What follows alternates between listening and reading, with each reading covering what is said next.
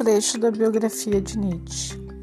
O fato de Deus ter se tornado homem, escreve ele, indica apenas que o homem não deve buscar sua bem-aventurança na eternidade, e sim fundar seu paraíso na terra.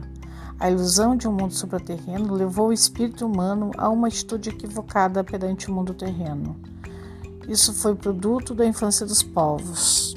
Reflexão sobre o pensamento nietzscheano.